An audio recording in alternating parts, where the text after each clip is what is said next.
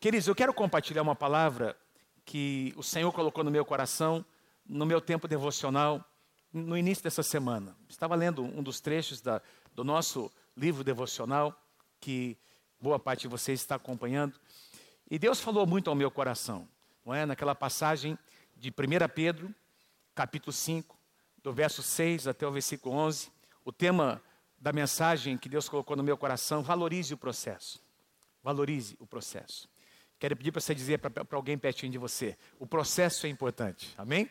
Não apenas o final. Não apenas o final é importante, o processo também é importante. E eu quero animar você, que gostaria, minha expectativa é que você saia daqui nessa manhã, entendendo que a trajetória é tão importante quanto o final da corrida. Amém? A trajetória é tão importante quanto o final da corrida. Eu antes de fazer a leitura, Deus colocou algo no meu coração, eu estava pensando no ministério do próprio Jesus Cristo, não é?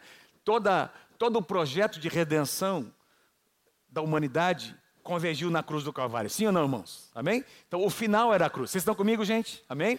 Toda, todo o plano da redenção, ele, ele convergiu onde? Exatamente na cruz do Calvário, naquele momento em que Jesus disse: está consumado. Então, toda a história, não é? Toda, toda o plano da redenção, não é de Deus. Ele, ele convergiu. Esse foi o final, não é? O, o, da, da, da, do plano no sentido da, da vida do Senhor Jesus, mas não começou ali, não é? Jesus teve um ministério de três anos, três anos e meio, não é? E, e, mas antes disso, Jesus esperou 30 anos. Foi o processo de Deus na vida do Senhor Jesus. Amém, irmãos? 30 anos. Então, em Jesus, o Messias, Jesus esperou 30 anos para começar a manifestar o seu ministério, né, os seus sinais e maravilhas, seus ensinos, mais três anos e meio aí de ministério, e aí convergiu na, convergiu na cruz. Mas na verdade começou muito antes, não é? Começou em Adão e Eva, logo após uh, o pecado de Adão e Eva, já havia um plano, amém, irmãos? Já havia um plano, Deus já estabeleceu um plano, na verdade começou muito antes. A Bíblia diz que o cordeiro já havia um projeto não é, de redenção por meio do cordeiro de Deus, Jesus, antes da fundação do mundo. Então Deus nunca foi pego de surpresa. Veja como o processo de Deus às vezes parece demorado, mas o processo é tão importante quanto o final das coisas. Tudo na Bíblia acontece como resultado de um processo. Dificilmente as coisas vão acontecer na Bíblia de uma maneira instantânea. Nós estamos acostumados com coisas instantâneas. Você aperta o botão, acende a luz, você não sabe nem, você nem pensa porque como é que essa energia chegou. Tem todo um processo para fazer essa energia chegar ali naquela lâmpada que acende, não é? Tem uma usina, tem uma, uma uh, todo uma, um aparato de coisas, não é? Tem correntes elétricas que são transmitidas, armazenadas, transmitidas e chegam até a sua casa, mas você não pensa nisso. O que, é que você pensa? Você apertou o botão, a luz acende, mas tem um processo, tudo na vida, pensa em qualquer coisa, você vai perceber que tudo é resultado de um processo. Em Filipenses capítulo 1, o apóstolo Paulo diz que aquele que começou em vocês a boa obra, ele vai terminar, ele vai completar essa obra.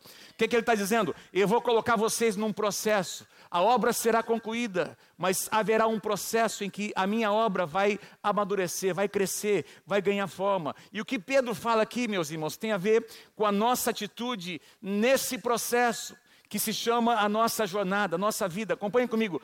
1 Pedro capítulo 5, do versículo 6 ao versículo 11, Pedro diz assim: "Portanto, humilhem-se debaixo da poderosa mão de Deus, para que ele os exalte no tempo devido.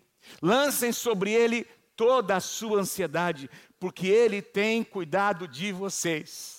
Ele tem cuidado de nós. Quem pode dizer amém? Nós cantamos essa canção. Tu és fiel em todo o tempo. Você pode dizer comigo? Deus tem cuidado de mim. Lancem sobre ele toda a sua ansiedade, porque ele tem cuidado de vocês. Estejam alertas, o apóstolo Pedro diz, e vigiem. O diabo, o inimigo de vocês, anda ao redor como leão, rugindo e procurando a quem possa devorar. Resistam-lhe, permanecendo firmes na fé, sabendo que os irmãos que vocês têm em todo o mundo estão passando pelos mesmos sofrimentos. Então ele fala sobre um posicionamento. E aqui eu quero pedir esses dois últimos versículos desse trecho que eu estou lendo, versículos 10 e 11. Eu vou pedir que você leia comigo, não é? Onde é que estão os versículos? Versículos 10 e 11. Você consegue ler comigo lá? Enche o peito, leia bem forte comigo. Vamos lá. O Deus de toda graça, que os chamou para a sua glória eterna em Cristo Jesus. Bem forte. Depois de terem sofrido durante pouco de tempo, os restaurará os confirmará, lhes dará forças e os porá sobre firmes alicerces. A Ele seja o poder para todo sempre.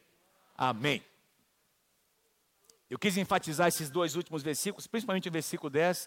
Eu quero concluir essa mensagem falando sobre quatro palavras-chave que nós encontramos aqui, é, nesse versículo 10. Mas eu quero primeiro compartilhar o que Deus colocou uh, com respeito a todos esses versículos.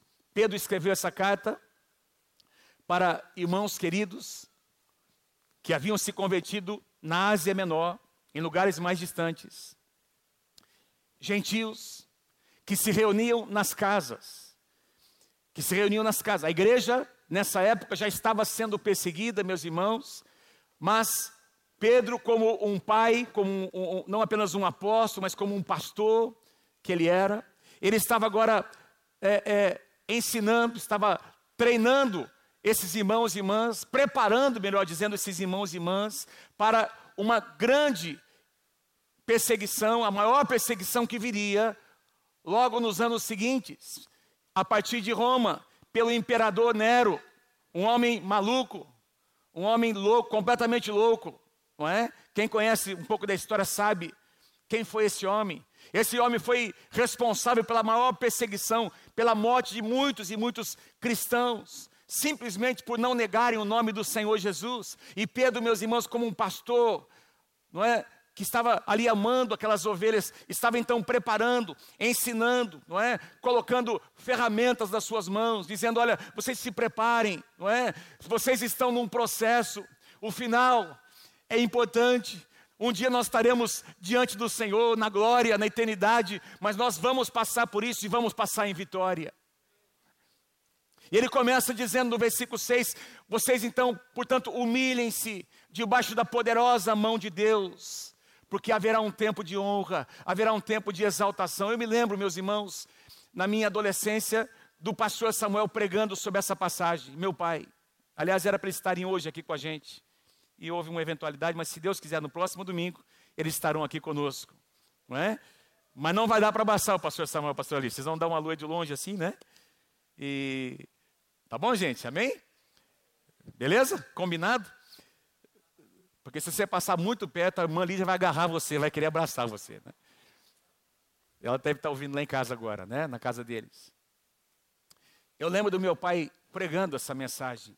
Eu me lembro de uma camiseta que foi feita Lembra assim, vagamente, lá na época dos cooperadores, não sei se o Paulão vai lembrar, da tua época, Paulão, você vai lembrar com certeza. Tem alguns aqui, de uma mão, não é? Uma, uma mão simbolizando a mão de Deus, e, e meu pai pregando sobre uh, a, o que significa se colocar debaixo da mão do Senhor. Às vezes nós não entendemos o termo, esse termo se humilhar, tem pessoas que, pastor, mas como é que pode um Deus tão amoroso querer que a gente se humilhe? Porque nós temos essa, essa ideia de que humilhação tem a ver com vergonha, com a exposição da intimidade de alguém, que humilhação tem a ver com alguém que é, que é, é, é que uh, alguém teve preconceito para com alguém e essa pessoa então foi humilhada, não é? Essa pessoa foi exposta à vergonha, mas não é isso que, não é esse o sentido. O sentido que Pedro está nos dizendo aqui é muito mais amplo, meus irmãos. Significa uma atitude intencional de não pensar de nós além do que convém, uma atitude de, de comportar-se com modéstia Pedro estava preparando os irmãos ali, meus irmãos. Ele sabia que aqueles irmãos, que a igreja passaria por uma grande perseguição. E Pedro está dizendo: não se apeguem a coisas, não se apeguem a coisas que vão passar. A vida de vocês é mais importante, a eternidade é mais importante. A eternidade, vivam uma vida humilde, não é? Não se apeguem às coisas. Eu me lembro, o pastor Luiz, uma vez pregou sobre, uh, eu acho que foi o pastor Luiz que falou sobre, é, não sei se foi esse texto, que humildade não tem nada a ver com pobreza. Não foi isso que você falou, pastor Luiz? Humildade não tem nada a ver com pobreza. física, tem a ver com uma atitude de coração. Quem está comigo, diga amém. Atitude de coração. O apóstolo Paulo diz em Filipenses capítulo 4, versos 11 a 13: Eu aprendi a adaptar-me a toda e qualquer circunstância. Eu sei o que é passar necessidade, eu sei o que é ter fartura. E eu gosto dessa declaração, eu aprendi o segredo. Diga assim, eu aprendi o segredo. Amém? Eu aprendi o segredo de viver contente. Eu aprendi um segredo de viver contente em toda e qualquer situação, seja bem alimentado, seja até passando fome. Pedro, aliás, Paulo experimentou isso e os discípulos de Jesus experimentaram isso na época da igreja, e tem discípulos de Jesus experimentando isso hoje. Tendo muito ou passando necessidade, tudo posso naquele que me fortalece. O apóstolo Paulo estava preso, meus irmãos, quando escreveu essas palavras. Provavelmente dentro de uma prisão em Roma. E ele estava dizendo: Tudo posso. Eu me lembro, na sua última carta, 2 Timóteo, lembra? A última carta que Paulo escreve, as suas últimas palavras ao seu filho Timóteo: Eu estou preso, eu estou algemado por amor a Cristo, mas a palavra de Deus não está presa. Fisicamente eu estou preso, mas a palavra de Deus está sendo liberada naquele lugar de limitação, meus irmãos. Pedro, o apóstolo Paulo está escrevendo cartas, abençoando as igrejas, e essas palavras chegam até, no, até nós ainda hoje. Pedro está dizendo, em outras palavras, não se apeguem às coisas naturais, tudo isso vai passar. Coloquem-se debaixo da poderosa mão de Deus, confiem nele. Ele vai cuidar de vocês. Quem pode dizer amém? Ele vai cuidar de vocês. No devido tempo, Ele vai exaltar. Se você se humilha, você é exaltado. Se você se rende, você é levantado. Versículo 7, ele continua dizendo: lancem sobre Ele toda a sua ansiedade, porque Ele tem cuidado de vocês. Queridos, tem um tipo de preocupação que é necessária. Tem um tipo de medo que é necessário para a nossa sobrevivência. Sim ou não? Para que nós tomemos decisões sábias. Você não pode viver uma vida onde você não se preocupa com nada, as coisas vão acontecendo, uma vida sem planejamento, uma vida irresponsável. Não é sobre isso que, que nós estamos lendo aqui. O que Pedro está dizendo é que existe um, um limite saudável para as nossas preocupações. Existe um limite saudável para a ansiedade humana. Tem, tem um determinado limite que, quando é ultrapassado, nos faz perder o foco, nos faz tirar os olhos do Senhor. Você, quando você começa a sofrer antecipadamente por alguma coisa que nem aconteceu e provavelmente nem vai acontecer, quando você começa, amados, a, a ter aquela sensação de que alguma coisa está fugindo ao seu controle, e quem é que diz que tudo tem que estar debaixo do seu e do meu controle? Tudo tem que estar debaixo do controle do Senhor Jesus Cristo. Sentimentos que a gente carrega muitas vezes, nós temos problemas, não é? Ah, temos que administrar problemas, às vezes familiares, conjugais, não é? Ah, ah, ah, de ordem financeira, tudo isso, meus irmãos, às vezes causa uma preocupação que é necessária para que nós tomemos algumas decisões, inclusive fazer alguns cursos, inclusive procurar ajuda, inclusive fazer a leitura de alguns livros, inclusive pedir um aconselhamento para alguém que possa nos ajudar. Essas preocupações devem nos levar a uma ação. Porém, existe um limite a partir do qual essas preocupações se tornam ansiedades que fazem mal para a nossa alma. E aí, Pedro está dizendo: enquanto você caminha com Deus nesse processo, sim, você tem um objetivo, você sabe onde você vai chegar, mas o difícil é a jornada, porque nem sempre nós conhecemos o fim. Deus conhece o fim desde o começo, nós não conhecemos. E aí, confiar é difícil. Eu amo demais o profeta Isaías, quando ele declara no capítulo 40, versículo 31, Isaías capítulo 40, e eu, eu gosto da tradução atualizada, não é que eu vou citar para vocês o que ele diz: os que esperam no Senhor renovam as suas forças. Os que esperam no Senhor renovam as suas forças, sobem com asas, como águias, correm e não se cansam, caminham e não o que? Não se fatigam, não se fatigam. Quero falar um pouquinho sobre essa palavra, fadiga. Diga assim comigo, fadiga. Vamos lá, bem forte. Fadiga. O que é fadiga, meus irmãos? Do ponto de vista clínico, eu não vou, eu não sou psicólogo, Amém? Tem alguns psicólogos aí na, na igreja, não é? Conselheiros que têm formação profissional. Eu vou falar do ponto de vista pastoral, que nós também aconselhamos. O pastor acaba sendo um pouquinho de tudo, não é? Mas é, é, do ponto de vista clínico, não é? Médico, fadiga acontece, por exemplo, quando você fisicamente é, faz um esforço excessivo, seus músculos entram numa fadiga. Não sei quem já foi na academia, você estava fazendo um treino, algum exercício, e o seu músculo começou a tremer. A pena. Você está ali no limite, não é? Puxando aquele ferro ali, e o teu músculo começa, ele está quase entrando em fadiga. E aí, eu não sei quem concorda comigo, a dor vem dois dias depois. Eu outro dia perguntei para o Mauro, fisioterapeuta, Mauro, por que, que é dois dias depois? No dia seguinte dói um pouquinho, mas dois dias depois, mas dói para arrebentar. Quando você faz uma caminhada muito longa. É ou não é verdade, gente? Uma, alguma coisa que é fora da normalidade. Agora, quantos entendem que uh, os músculos, está aqui o, o, o Wagner, né, professor de educação física, tem muitos aí instrutores, os músculos vão ganhando força e tonicidade quando você vai sempre chegando no limite e você submete né, assim, um pouquinho mais cada vez, um pouquinho mais cada vez. Aí existe uma reação. Tem dor, tem um estresse, não é? Tem quase uma fadiga, mas a resposta é fortalecimento. Quantos entendem o que Deus está dizendo? A resposta é Existe uma reação do próprio corpo, então uh, existe um limite que não pode ser ultrapassado, fadiga. E aqui o, o, o, profeta está dizendo, eles caminham, eles correm, eles voam, eles caminham, mas não se fatigam. Eles, eles, eles estão ali no limite, mas Deus está com eles. Tem uma força. Existe uma fadiga também emocional, mental, meus irmãos. E aí é pior, porque esse tipo de fadiga é aquela fadiga que suga as energias.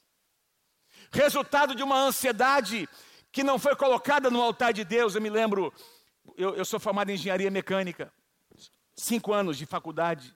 E eu me lembro alguns ensaios que nós fizemos, não sei se tem algum engenheiro aí, lá na nossa na universidade, vários ensaios que a gente fez com os materiais, testes, não é? E um dos ensaios é ensaio de fadiga dos materiais. Então, deixa eu tentar explicar para vocês aqui, deixa eu pegar aqui uma caneta.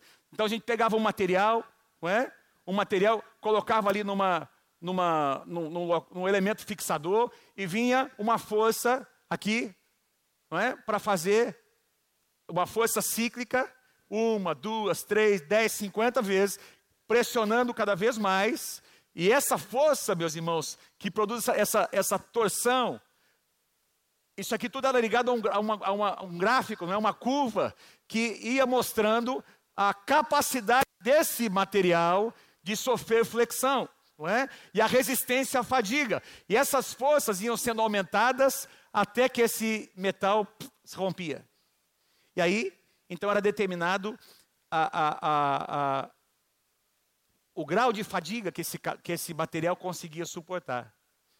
E essas forças eram forças cíclicas. Quantos de vocês concordam comigo que as, as dificuldades parece que vêm em ciclos? Nós somos submetidos, sim ou não, irmãos, a, a muitas forças e adversidades.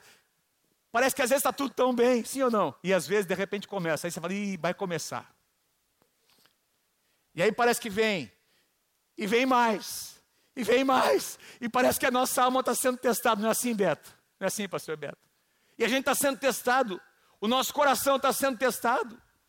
E aqui, a sua Bíblia e a minha Bíblia dizem, meus irmãos, que nós vamos voar, que nós vamos correr, que nós vamos caminhar, mas não haverá fadiga.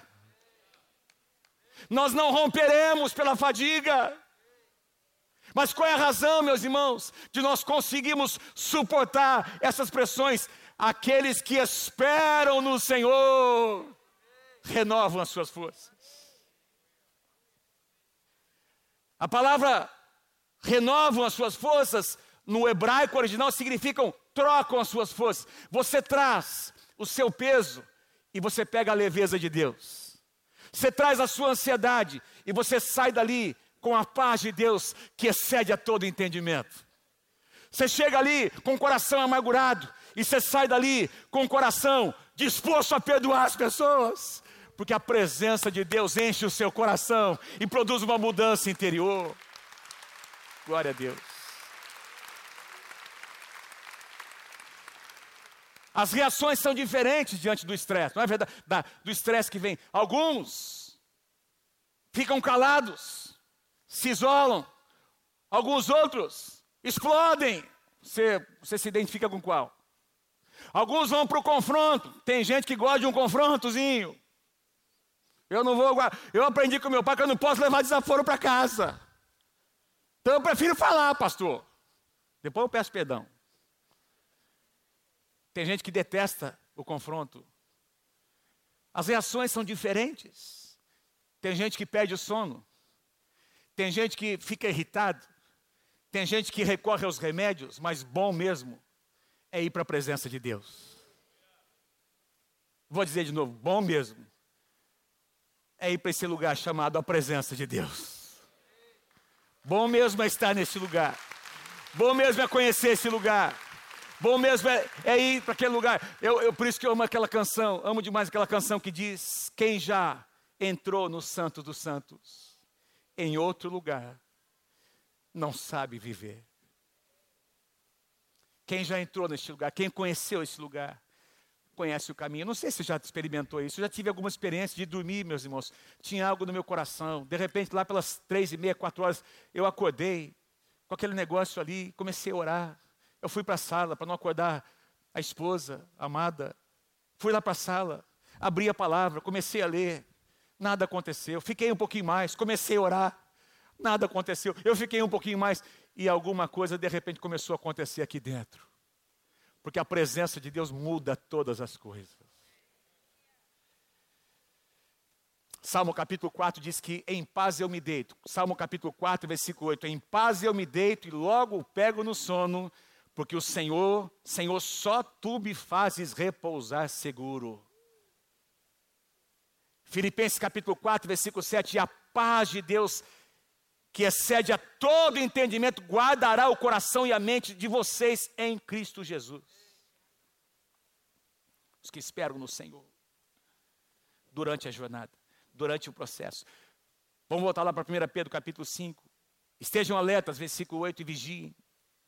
Agora, se antes o apóstolo Pedro falou sobre posicionamentos naturais que nós precisamos ter, ele começa a falar agora sobre posicionamentos espirituais. Ele começa a nos mostrar que, quer nós tenhamos consciência ou não, nós estamos envolvidos numa batalha espiritual. Quantos entendem? Digo amém.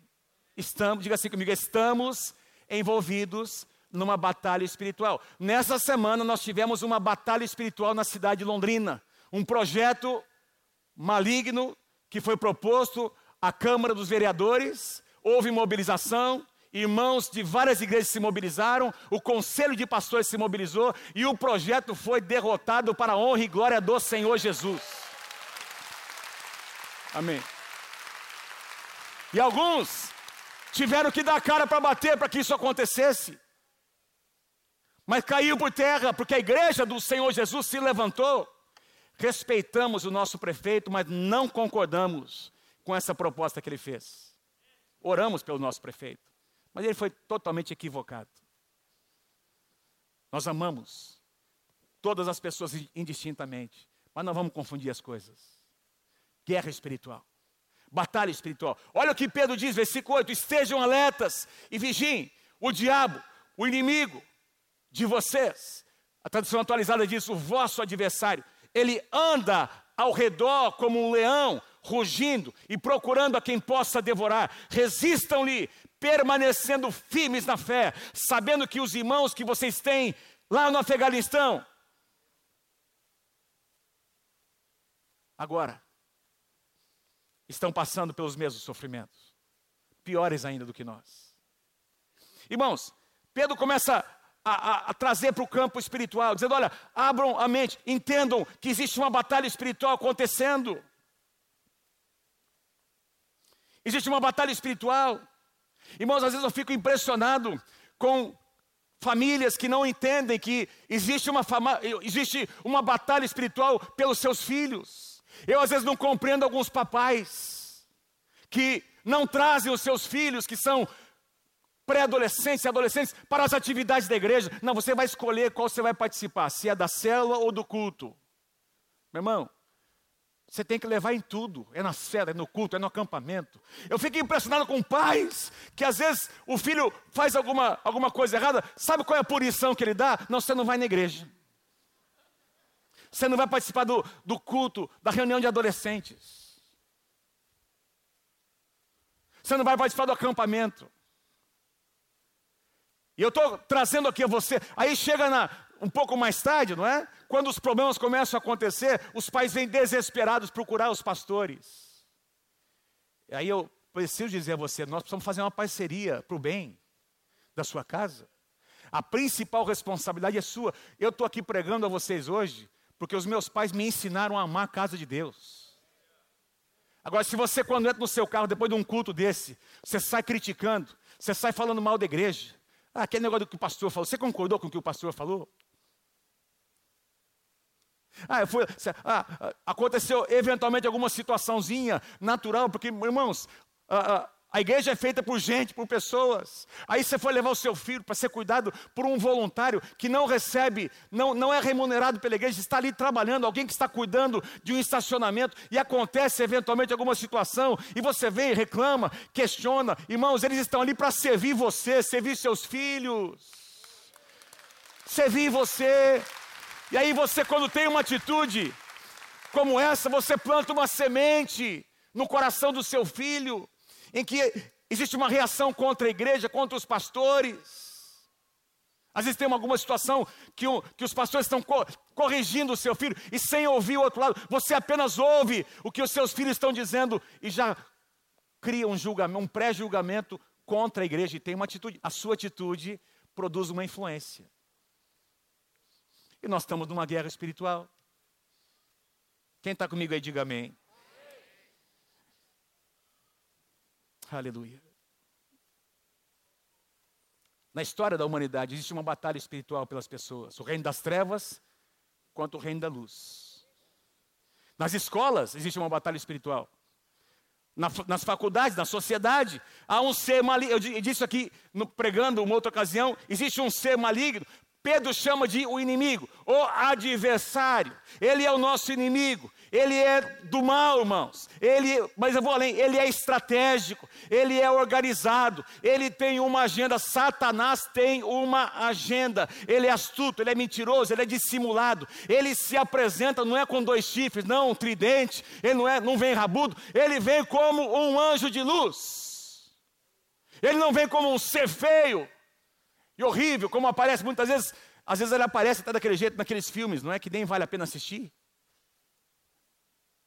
Mas normalmente o apóstolo Paulo diz que ele se apresenta como um anjo de luz. É aparência de coisa boa, mas só tem coisa ruim ali, porque ele habita nas trevas. E as suas intenções são bem definidas. Quem pode dizer amém? Pedro diz que ele é como um leão.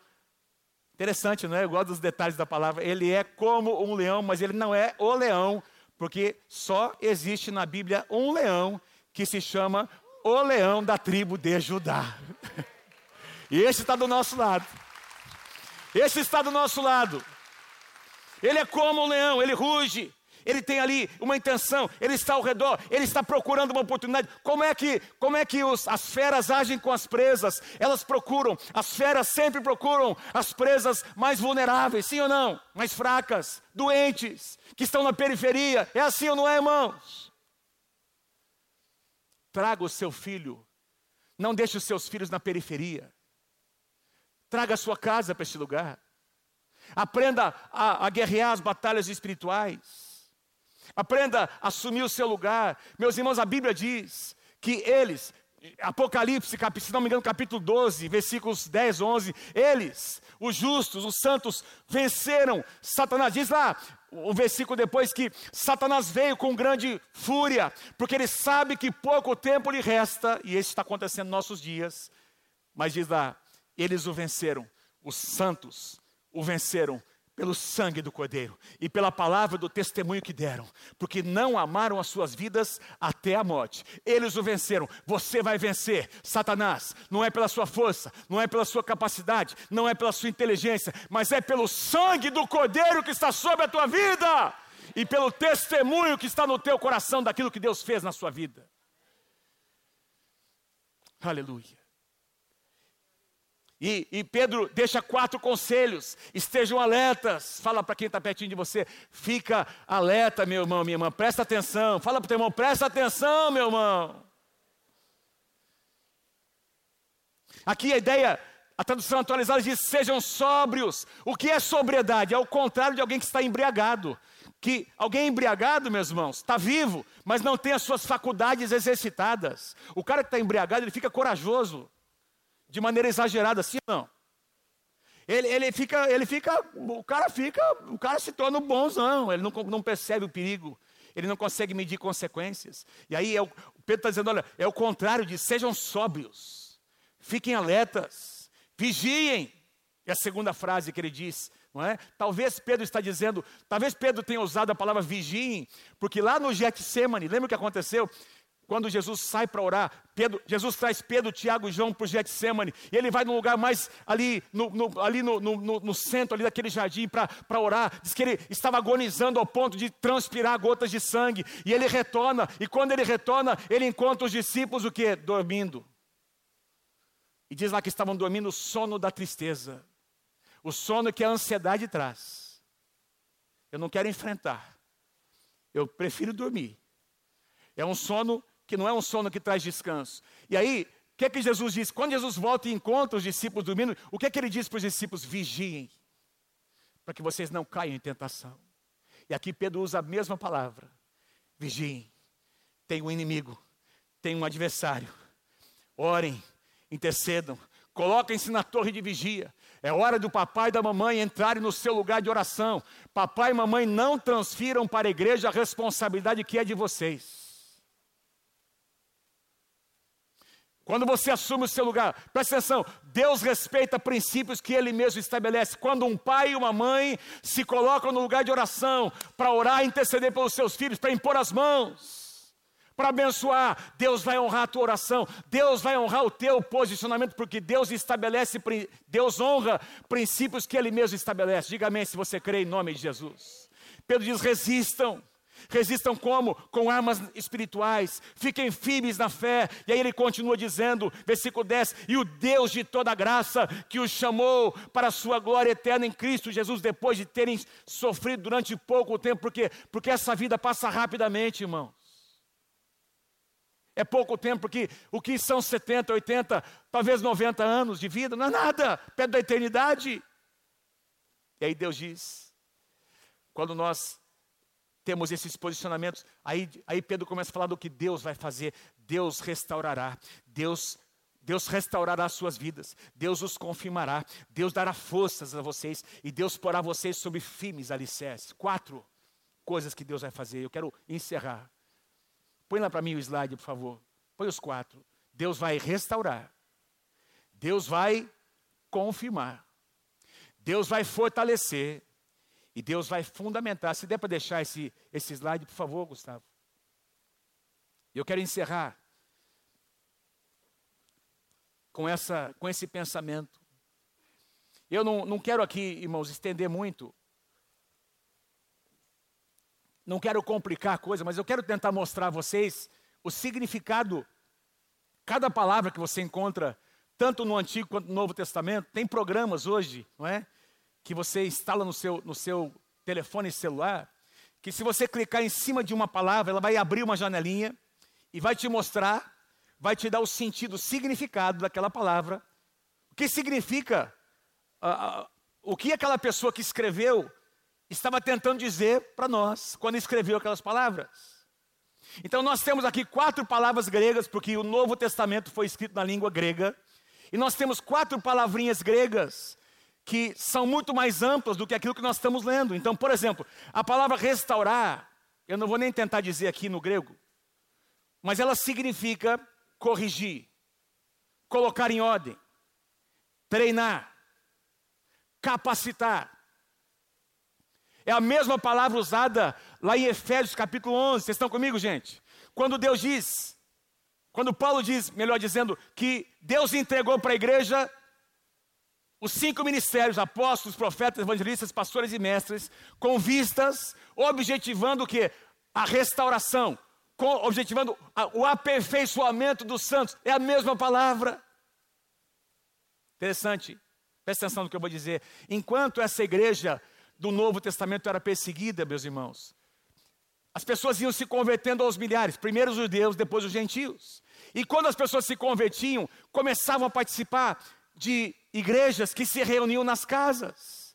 E essas pessoas que começaram a se reunir nas casas, começaram a ser não apenas discipuladas, mas treinadas para se tornarem cristãos fervorosos. Por quê? Porque havia um entendimento de que a igreja seria dispersa, de que haveria perseguição. E quando a igreja foi dispersa, meus irmãos, muitas igrejas, milhares e milhares de igrejas nasceram a partir da perseguição. Deus usou a própria perseguição para multiplicar a igreja. Mas essa igreja se multiplicou porque essas pessoas se deixaram ser o quê?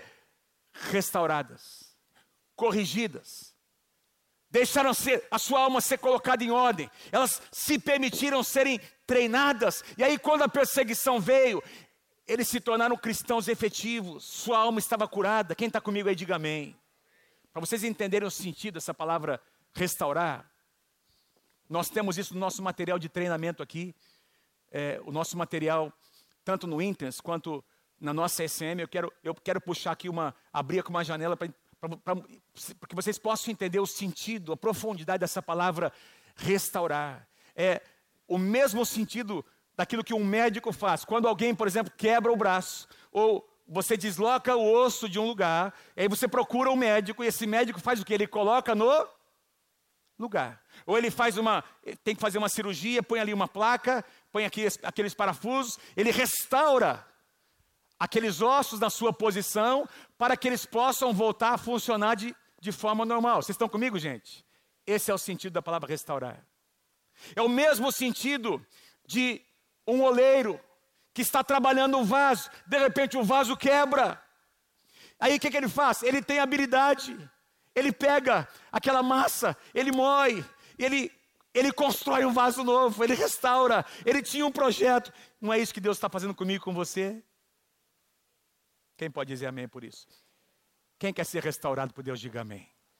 Vou perguntar, quem quer ser restaurado por Deus? Quem, vou perguntar, vou, vou quem já está sendo restaurado por Deus nesse processo? Quem pode dar um aplauso a Ele por isso, em nome de Jesus? Restaurado. Restaurar. Restaurar. Deus está restaurando a sua casa. A Bíblia diz em Atos, eu acho que é Atos 17, não me lembro o versículo, que os céus estão retendo. Alô? Som. Diz lá que os céus estão retendo o Senhor Jesus Cristo. Presta atenção, vocês estão comigo aqui? Faz assim comigo, os céus, faz assim, os céus estão retendo o Senhor Jesus Cristo Diga assim comigo, até a restauração de todas as coisas. Está lá em Atos. Até que haja restauração de todas as coisas, Jesus não vem. Mas quando esse plano completar, Jesus virá para se encontrar com a sua igreja. A segunda palavra que Pedro coloca aqui é a palavra confirmar.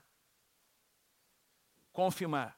E a palavra grega significa fazer ficar em pé.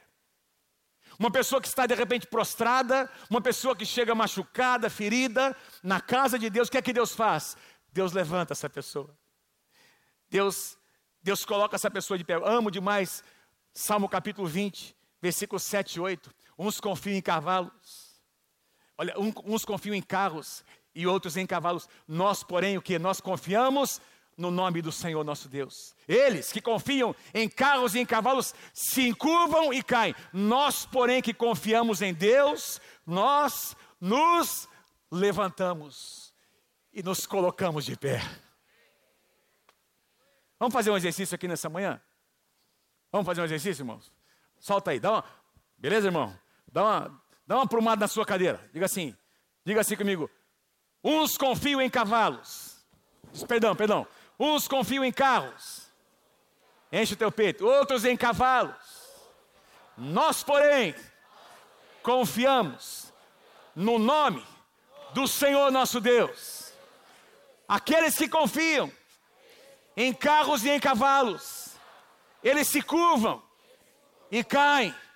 Nós, porém, Olha, presta atenção, nós porém, diga bem forte, que confiamos no Senhor nosso Deus, nós nos levantamos e permanecemos de pé. Uh! Aleluia! Aleluia! Pode sentar. Vocês percebem? O sentido é muito mais forte. Confirmar aqui, meus irmãos, significa fazer ficar em pé. Tinha muita gente prostrada. Tinha muita gente arrebentada aqui sentada nessa, aqui nesse, enquanto vocês estão me ouvindo. Muitos de vocês chegaram prostrados e arrebentados. E hoje você é uma pessoa que Deus te colocou de pé para encarar de frente os teus inimigos, não com as tuas forças, mas com o sangue e com a graça do Senhor Jesus. A terceira palavra, fortalecer. Pedro está dizendo: Deus vai não apenas não apenas te restaurar, não apenas te confirmar, ou seja, te levantar, Deus também vai te fortalecer. A palavra fortalecer significa adquirir uma mente firme, uma mente sã, faculdades exercitadas, faculdades. O sentido aqui é de uma pessoa que discerne os ventos de doutrinas. Uma pessoa que consegue, que tem um entendimento espiritual para perceber as heresias, perceber as distorções do Evangelho. Uma pessoa habilitada para, meus irmãos, se posicionar contra mentiras e contra meias verdades. Aleluia. O apóstolo Paulo diz em Efésios capítulo 4, eu não coloquei aqui, que nós não podemos ser, eu vou ler aqui, irmãos, presta atenção, não precisa colocar, não, tá? Efésios capítulo 4, versículo 14. O propósito, Paulo diz, é que não sejam mais como crianças. E é por isso que Paulo vai nos dizer, lá em Tessalonicenses, se não me engano, cresçam na graça e no conhecimento do Senhor Jesus Cristo. O propósito é que não sejamos como crianças, levando de, levados de um lado para o outro pelas ondas, nem jogados para cá e para lá por todo o vento de doutrina e pela, presta atenção, pela astúcia e esperteza de homens que induzem ao erro. Tem muitos pregadores. Me empresta o meu iPhone aí, bem, por favor, meu telefone. Tem muitos pregadores, tem muitos preletores, tem, muitas, tem muitos influenciadores que talvez os seus filhos estejam acessando, que estão induzindo seus filhos ao erro. A palavra do Senhor diz que nos últimos dias as pessoas terão como que coceiras nos seus ouvidos e vão se cercar de mestres segundo os seus próprios apetites, vão querer ouvir só um tipo de discurso. Meus irmãos, o evangelho é um evangelho completo. O Evangelho não está aqui escrito para nos fazer felizes. O Evangelho está escrito para nos tornarem, nos tornar homens e mulheres maduros diante do Senhor, que ouvem o que precisa ser ouvido e que nos levam a um posicionamento. Nós estamos aí diante de um evangelho que minimiza o poder da cruz, da renúncia, não tem mais renúncia. Tudo agora em nome do amor de Jesus. Se aceita tudo. E aí tem conceitos distorcidos do que é uma família, do que é um homem, de uma mulher, um casamento, e a gente começa a aceitar como se fosse normal. Não é normal. E aqui Pedro está dizendo: o Senhor vai fortalecer vocês. Deixa, deixa comigo lá os quatro pontos, por favor. Deus vai fortalecer. Você vai adquirir uma mente capacitada para discernir. Para discernir os ventos. E finalmente, Pedro diz: Ele vai também te fundamentar. A palavra fundamentar significa tornar estável, com fundamento sólido. Você está plantado. Essa é a importância de eu e você estamos plantados na casa do Senhor, quem pode dizer amém? Ah, mas a que igreja você pertence? Ah, pastor, eu sou. Quem é tua cobertura? Jesus. Aleluia. Parece espiritual. A que igreja você pertence? Eu pertenço à igreja que está espalhada por todo o mundo, pastor. Aleluia, glória a Deus. Quem são os seus pastores? A quem você presta contas? Onde você está identificado? O mesmo Jesus que falou sobre a igreja no sentido global, ele falou da igreja local, dos pastores, presbíteros que governam a igreja. Desse espaço onde nós estamos aqui plantados. E eu, deixa eu te lembrar uma coisa, você que está me ouvindo, é, o que essa pandemia fez foi tentar nos afastar desse convívio. Amados, é hora de retornar para casa, é hora de voltar a valorizar a importância de nós estarmos reunidos com toda a segurança, cumprindo tudo que a gente tem que cumprir. Mas não permita, meus irmãos, que você seja afastado desse convívio, porque igreja se expressa na comunidade, na localidade. Diga amém se você crê em nome de Jesus, onde você está fundamentado. Vou chamar os músicos, por favor. Eu quero encerrar com esse último versículo, que eu não coloquei aqui. Vocês conseguem colocar para mim aí, Gustavo, por favor, Salmo capítulo 92.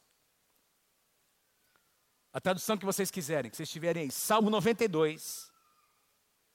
Se estiver atualizada, melhor ainda. Do versículo 12 ao versículo 14.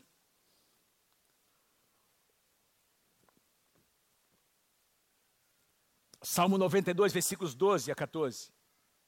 O justo florescerá como a palmeira. Note que não está dizendo como o Palmeiras. Aliás, mas tudo bem, vamos lá, vamos voltar aqui. Hoje, eu amo os palmeirenses, amém. Os São Paulinos também, amém, pastor Beto. O justo florescerá como a palmeira, crescerá como o cedro no Líbano. Presta atenção, irmãos. Plantados na casa do Senhor, florescerão nos átrios do nosso Deus. Na velhice, darão ainda frutos e serão cheios de seiva e de verdor. Qual é a razão? Plantados. Eu estava lendo esses dias uma, uma reportagem sobre as palmeiras. Diz que tem algumas palmeiras que. Dá para a gente cantar aquela canção que eu citei na, na mensagem? Quem já entrou no Santo dos Santos? Pode ser, Dani? Tem algumas palmeiras, eu li nessa reportagem que elas conseguem resistir. Você sabe que a palmeira, ela normalmente tem ali na, no, na, no, no litoral, normalmente elas estão ali no, em regiões onde venta muito, porque o litoral é, é um lugar onde bate muito vento, não é? E eu li uma reportagem sobre alguns tipos de palmeiras que conseguem resistir até ventos de 135 km por hora. E nessa, nessa mesma reportagem dizia que essa é uma velocidade média de um furacão. E essa palmeira tem essa capacidade de se curvar, mas não quebrar. Ela volta, ela se curva, ela volta. O vento bate, ela curva.